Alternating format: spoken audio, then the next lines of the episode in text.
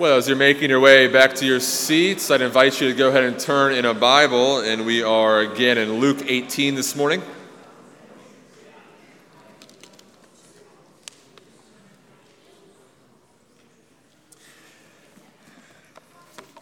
Again, as you're finding your way to your seat, we are once again in Luke this morning, and we are continuing our journey through really the latter half of his gospel, and we find ourselves again in Luke 18. Moving ahead this morning into verses 31 through 34. So, again, Luke 18, 31 through 34. Hear this. It says, And taking the twelve, that is the disciples, Jesus said to them, See, we are going up to Jerusalem, and everything that is written about the Son of Man by the prophets will be accomplished.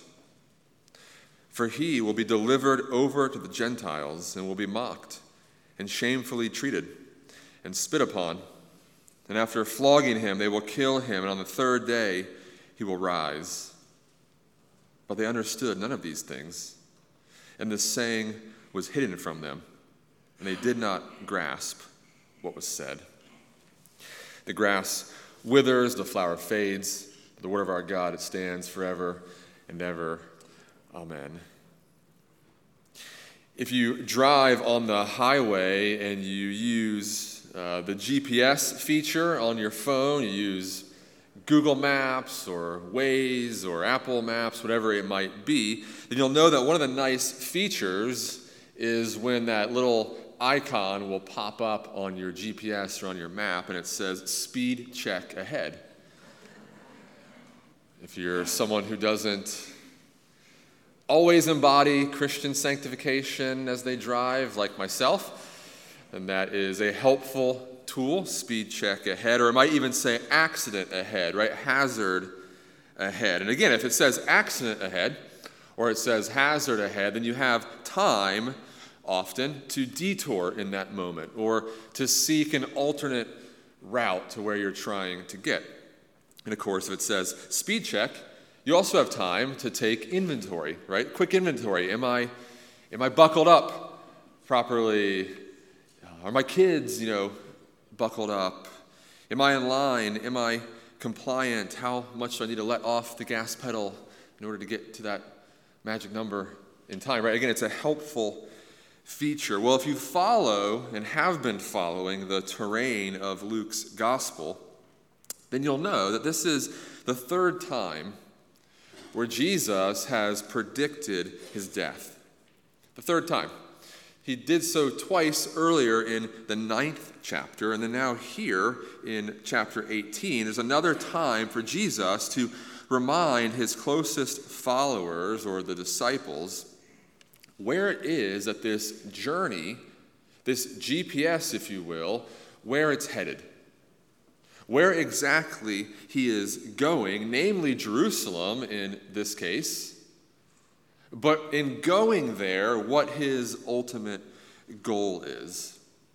And we've begun to see that through his encounters leading up to this point, but here is again a time where he is a little more overt in his message. But again, he has been leading his disciples through numerous personal encounters of healing and teaching up to this point. And we've, we've examined several of them. So we've looked at the, the rich ruler last week.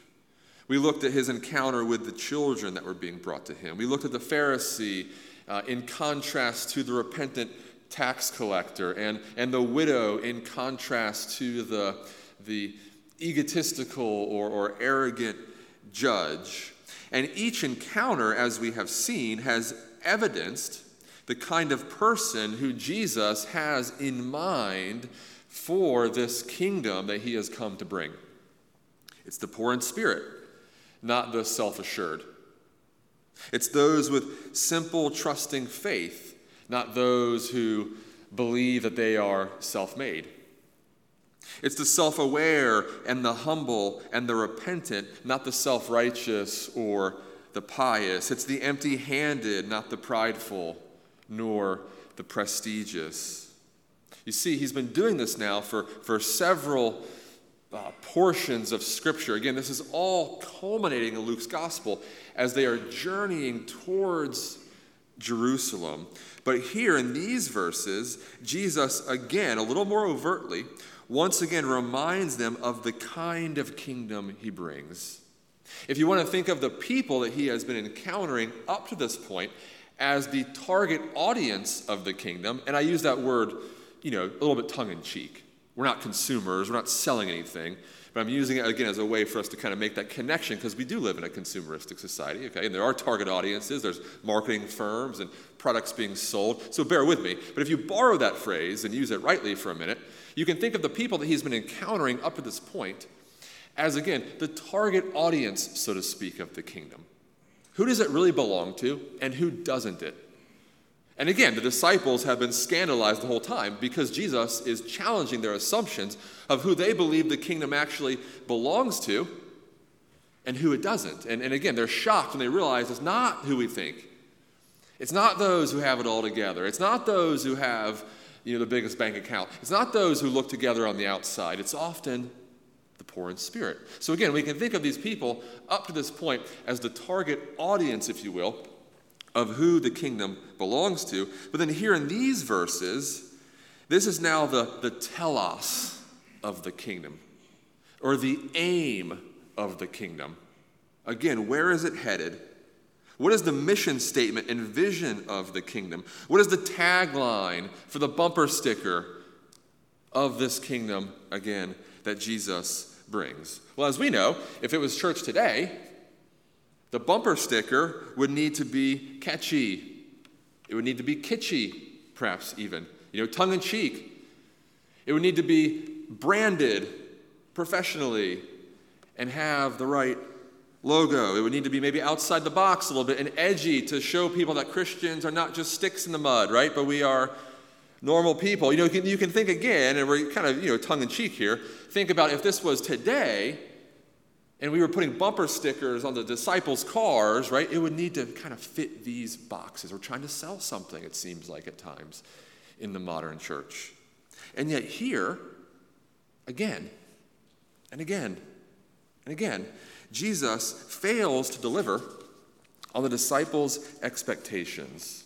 And he fails even to deliver on some of our expectations, if we're honest, about what his kingdom is all about and what Christianity and our claim of the gospel is all about. It's as if Jesus, he's, he's hilarious in the Gospels in, in some ways. It's as, if, it's as if Jesus you know, never made his Toastmasters class that somebody signed him up for, right? He never read how to win, win friends and influence people, right? He failed to, to have that on his required, you know, reading list. It's as if Jesus, again, intentionally is trying to sabotage his own campaign and suck the air out of the room and be Debbie Downer, if you watch Saturday Night Live, an old character, right? Debbie Downer, okay, where just everything is humdrum and Jesus, what's, what's, what's going on here? And yet, as we know, Far from Jesus being Debbie Downer, Jesus is being the realest of real. He's being upfront and honest and authentic with his disciples. They simply don't have the ears to hear it yet. And that's fascinating to me. It's fascinating to me. Because if you think about it, people being their authentic selves is something that we claim to long for. We want people to be the realest of real. We want people to be authentic. Isn't that true? None of us here like to be manipulated or, or coerced. None of us like to be sold or, you know, sold things to or, or, or patronized or, or, or lied to. But what's the exception to that? Except when things are hard, or except when we are being asked to do something that's hard, to do something that gets us outside of our comfort zones or, or challenges us, except when we're being told things that we don't want to hear. And usually, those things that we are being told are things we don't want to hear because they are challenging in that moment our preconceived notions about something. And that's exactly what happens sometimes. And I throw myself into this mix. Do not mishear me. I am with you. we do this all the time, though, in the capital C church. And we do this all the time when it comes to Jesus.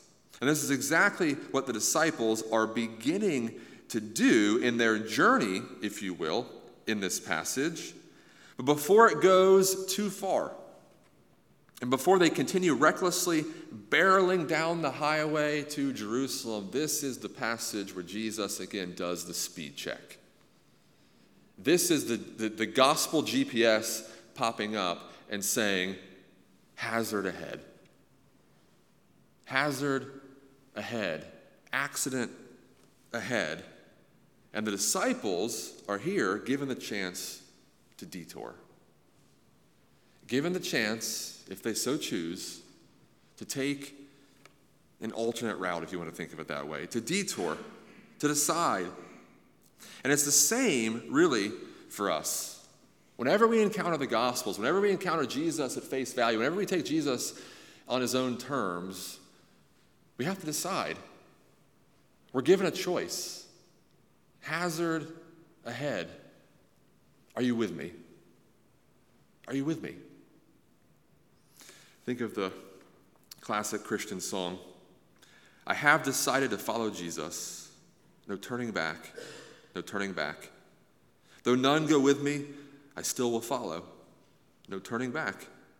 No turning back. My cross I'll carry till I see Jesus. No turning back. The world behind me, the cross before me. No turning back. No turning back. You see, Jesus here in these few short verses gives us, his followers, two things, if you're taking notes, two things a reality check and a resurrection cause.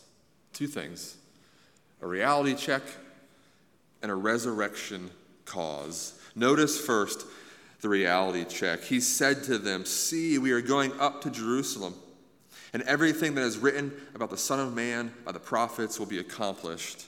For he will be delivered over to the Gentiles, will be mocked and shamefully treated and spit upon, and after flogging him, they will kill him.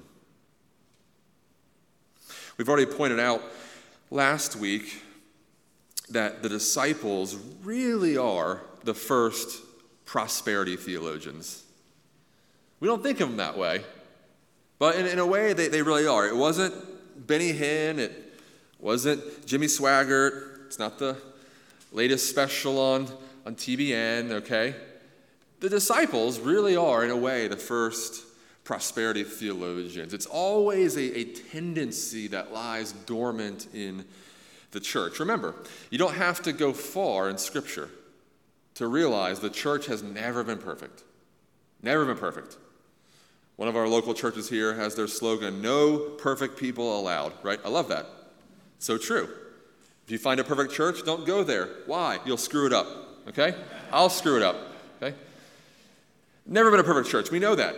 Ever since the first century and on down, the 21st century, of course, no exception, we have always had the tendency to cast God or Christianity or the gospel in our image. And the disciples have been doing this again their entire time with Jesus. To them, the kingdom is earthly and prosperous, it's immediately triumphant. It will be full of success and give them prominent roles in Jesus' cabinet. It would be a real who's who of the day's successful. And Jesus here, in his reality check, is saying, Not yet. Not yet. Yes, it will be some of those things. Again, his kingdom is triumphant. His kingdom is prosperous, defined a certain way. His kingdom is a real who's who, again, defined a certain way. We're the children of God unbelievable dignity and identity and worth. Yes, but. His kingdom is an everlasting one. One day the glory of the Lord will cover the water, cover the earth as the waters the sea. One day it's true that every tongue will confess and knee will bow, and he shall reign forever and ever. We can hear that chorus echo in our minds, but not before the cross. But not before the cross, and never without the cross. And that's what Jesus wants his followers and his speed check and his reality check to see. That here in the beginning, and here, you know, throughout all of Christian history, this is sort of, uh, this is baked into the fabric. It's a terrible mixing of metaphors, but you get the idea. It's baked into the fabric of, the, of Christianity from its starting point to its finish. That the cross always precedes the crown that death always precedes life, that darkness always precedes the dawn. That is the DNA of Christianity. And we see that here again in Jesus' teaching. And we can see then, hopefully, how it is, again, this gospel speed check for us as his travel companions, and this reality check, again, for us as his followers. And hopefully, then, it sets properly our expectations for what it looks like to live for Jesus, then, and to follow him even in today's world. Even in today's world.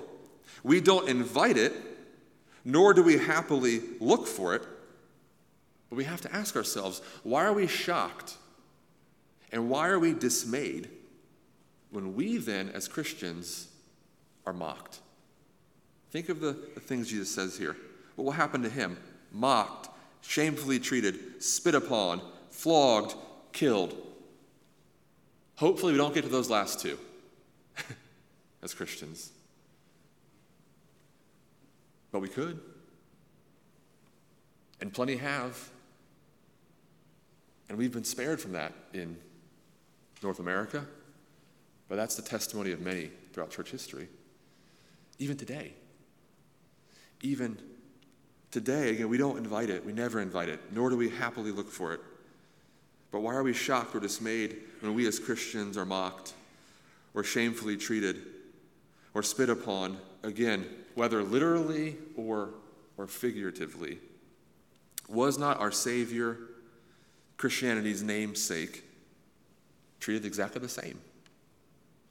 And does he here not predict it and remind his followers that this is the journey that's been signed up for. This is the speed check. This is the hazard ahead alert again.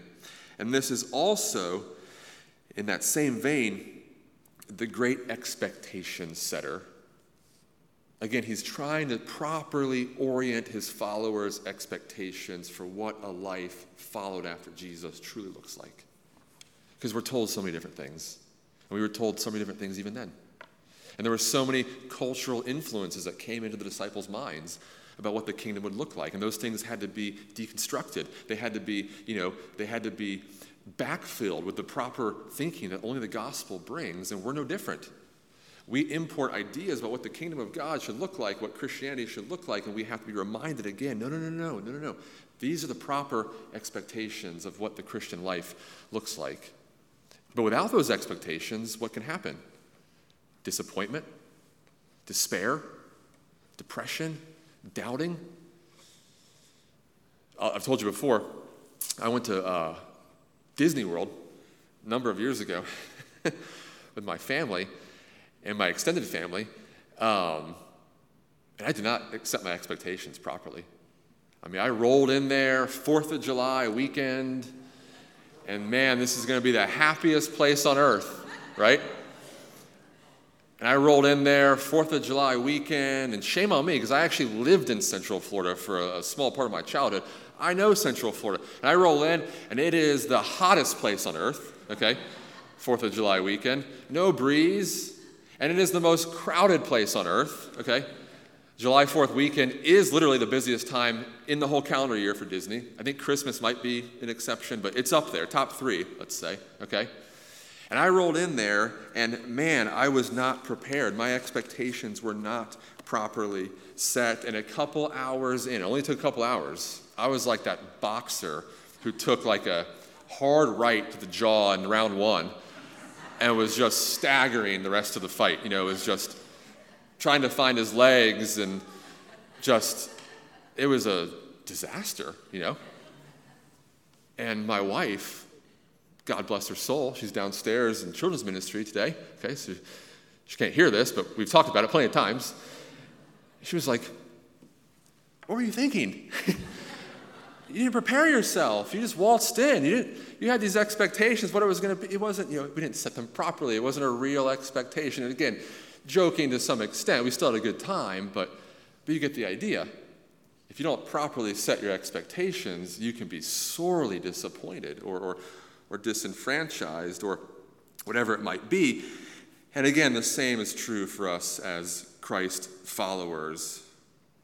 The pattern set forth by our founder, the reality of our lives, is the way of the cross. When Jesus says, Take up your cross and follow me, we don't have to seek one out. For we all are given one in one way or another, and it looks differently for all of us. But we're called in that moment to stand up underneath its weight. And we're called to be faithfully, to have faithful endurance in whatever season or circumstance that He places us. The Apostle Paul in 2 Corinthians 4 puts it this way. It's a bit of a lengthy passage, but beautiful. We have this treasure in jars of clay that is us, right? To show the surpassing power belongs to God and not to us. We are afflicted in every way, but not crushed, perplexed, but not driven to despair, persecuted, but not forsaken, struck down, but not destroyed, always carrying in the body the death of Jesus, that the life of Jesus may also be manifested in our bodies. For we who live are always being given over to death for Christ's sake that the life of Jesus also might be manifested in our mortal flesh. So death is at work in us, but life in you. Since we have the same spirit of faith, according to what has been written, I believed and so I spoke. We also believe and we speak, knowing that he who raised the Lord Jesus will raise us also with Jesus and bring us with you into his presence. For it is all for your sake that as grace extends to more and more people, it may increase thanksgiving to the glory of God. So we do not lose heart. Though our outer self is wasting away, our inner self is being renewed day by day.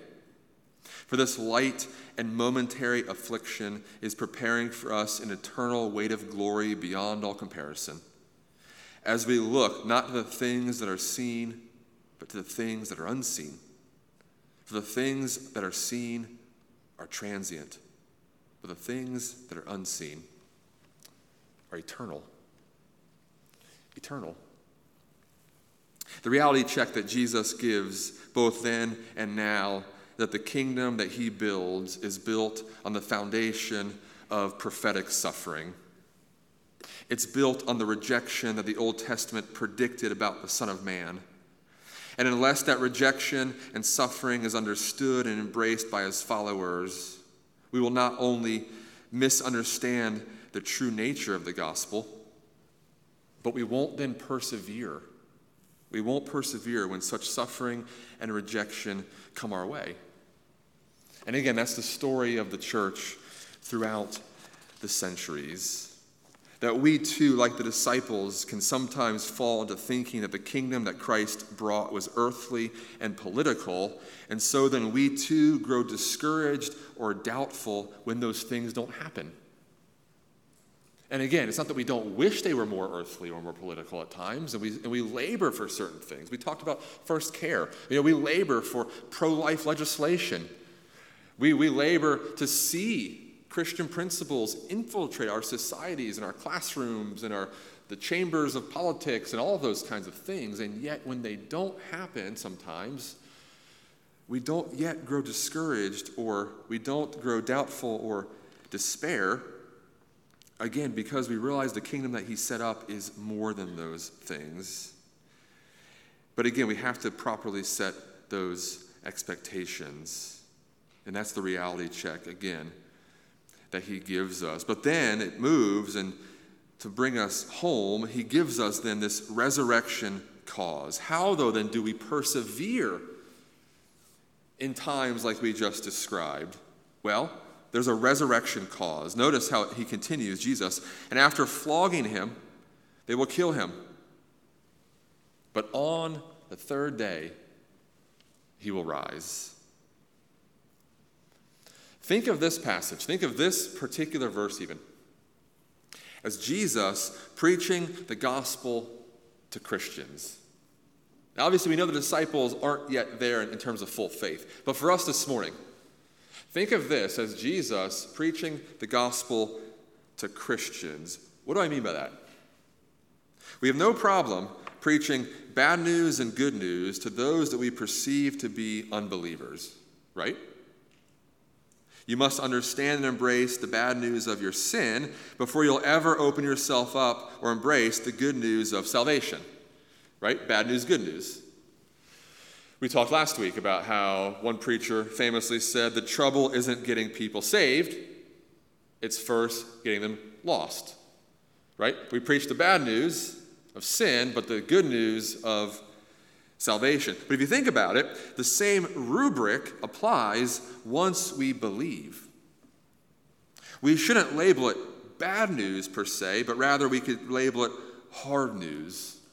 We must accept the hard news. We must accept the hard news of what the cross shaped life looks like, of what the sanctified life looks like, the one that is conformed to Jesus. Again, it's a life of hardship and often of trial. It's the life described by Paul himself in 2 Corinthians 4 a minute ago.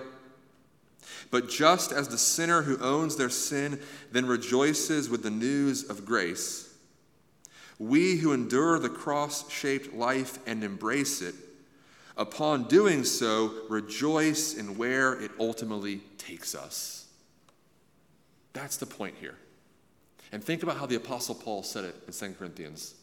This light and momentary affliction is preparing for us an eternal weight of glory beyond all measure. Beyond all comparison. Is Paul there misleading us? Is he underselling it for a minute, the life that we have to endure? Light and momentary affliction. What are you talking about, Paul? Life doesn't feel light at times, does it? Feels heavy, feels burdensome, feels sad, feels tragic even at times. But Paul can say that because compared to what's coming, it's light. Compared to what's coming, the brokenness of this world feels light compared to the beauty that the gospel is bringing for us for eternity. Jesus said, Truly I say to you, there's no one who has left house or wife or brothers or parents or children for the sake of the kingdom of God, who will not receive many times more in this time and in the age to come eternal life.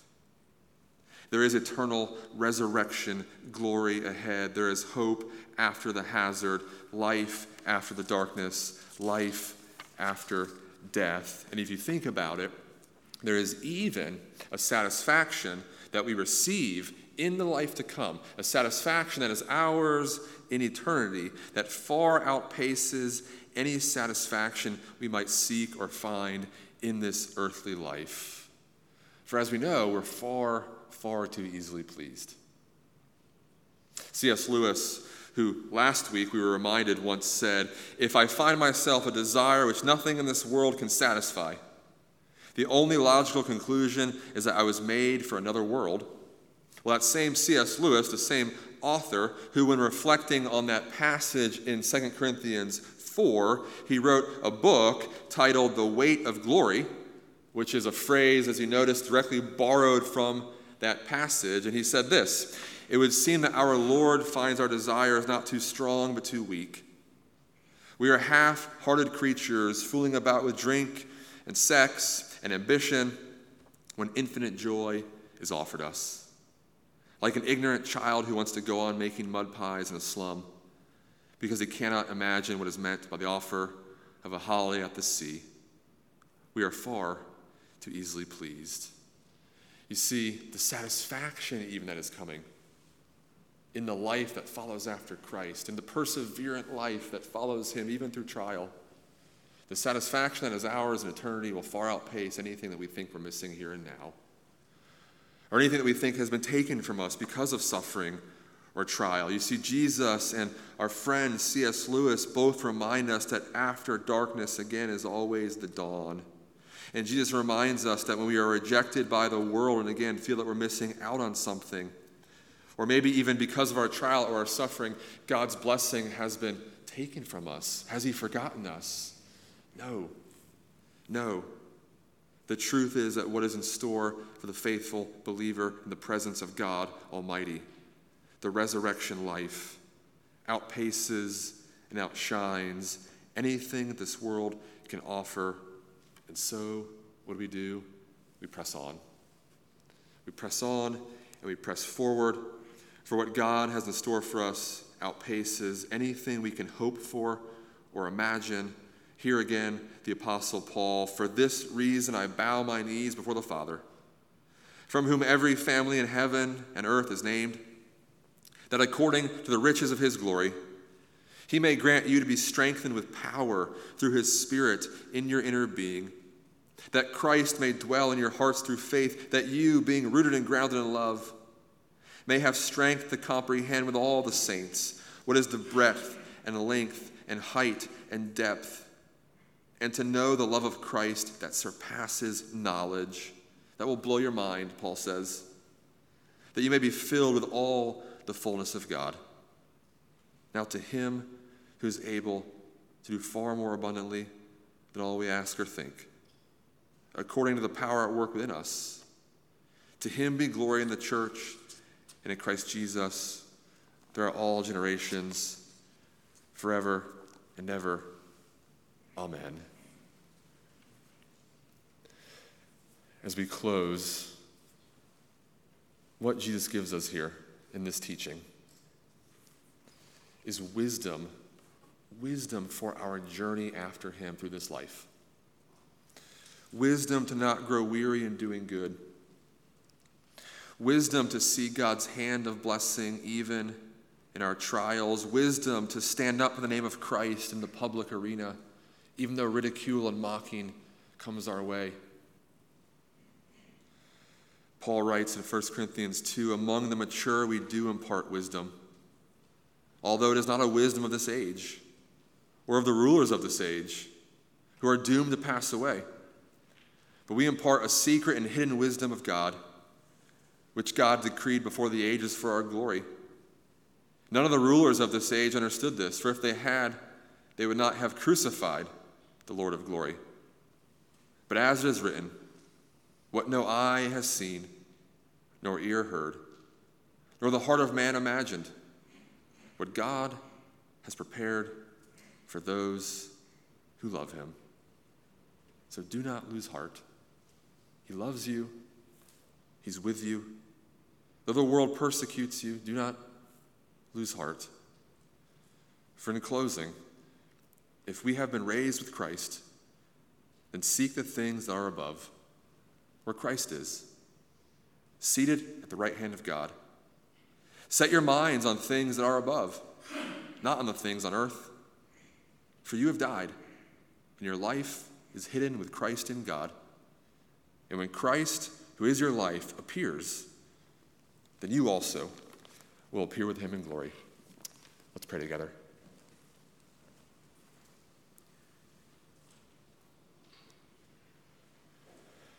Our Father, we do thank you for the ministry of your word. Thank you for its power in our lives. Thank you for how it counsels our weak and weary and doubting hearts. And at the same time, convicts us in those places where we need that as well, that we might be bolstered afresh as your followers. Motivated afresh to keep one foot in front of the other as we journey together towards a new heavens and new earth, as we long for the fullness of your kingdom to come. O oh God, strengthen us, we pray, and keep our eyes fixed on Jesus, the author and perfecter of our faith. And we pray all of these things in his name. Amen.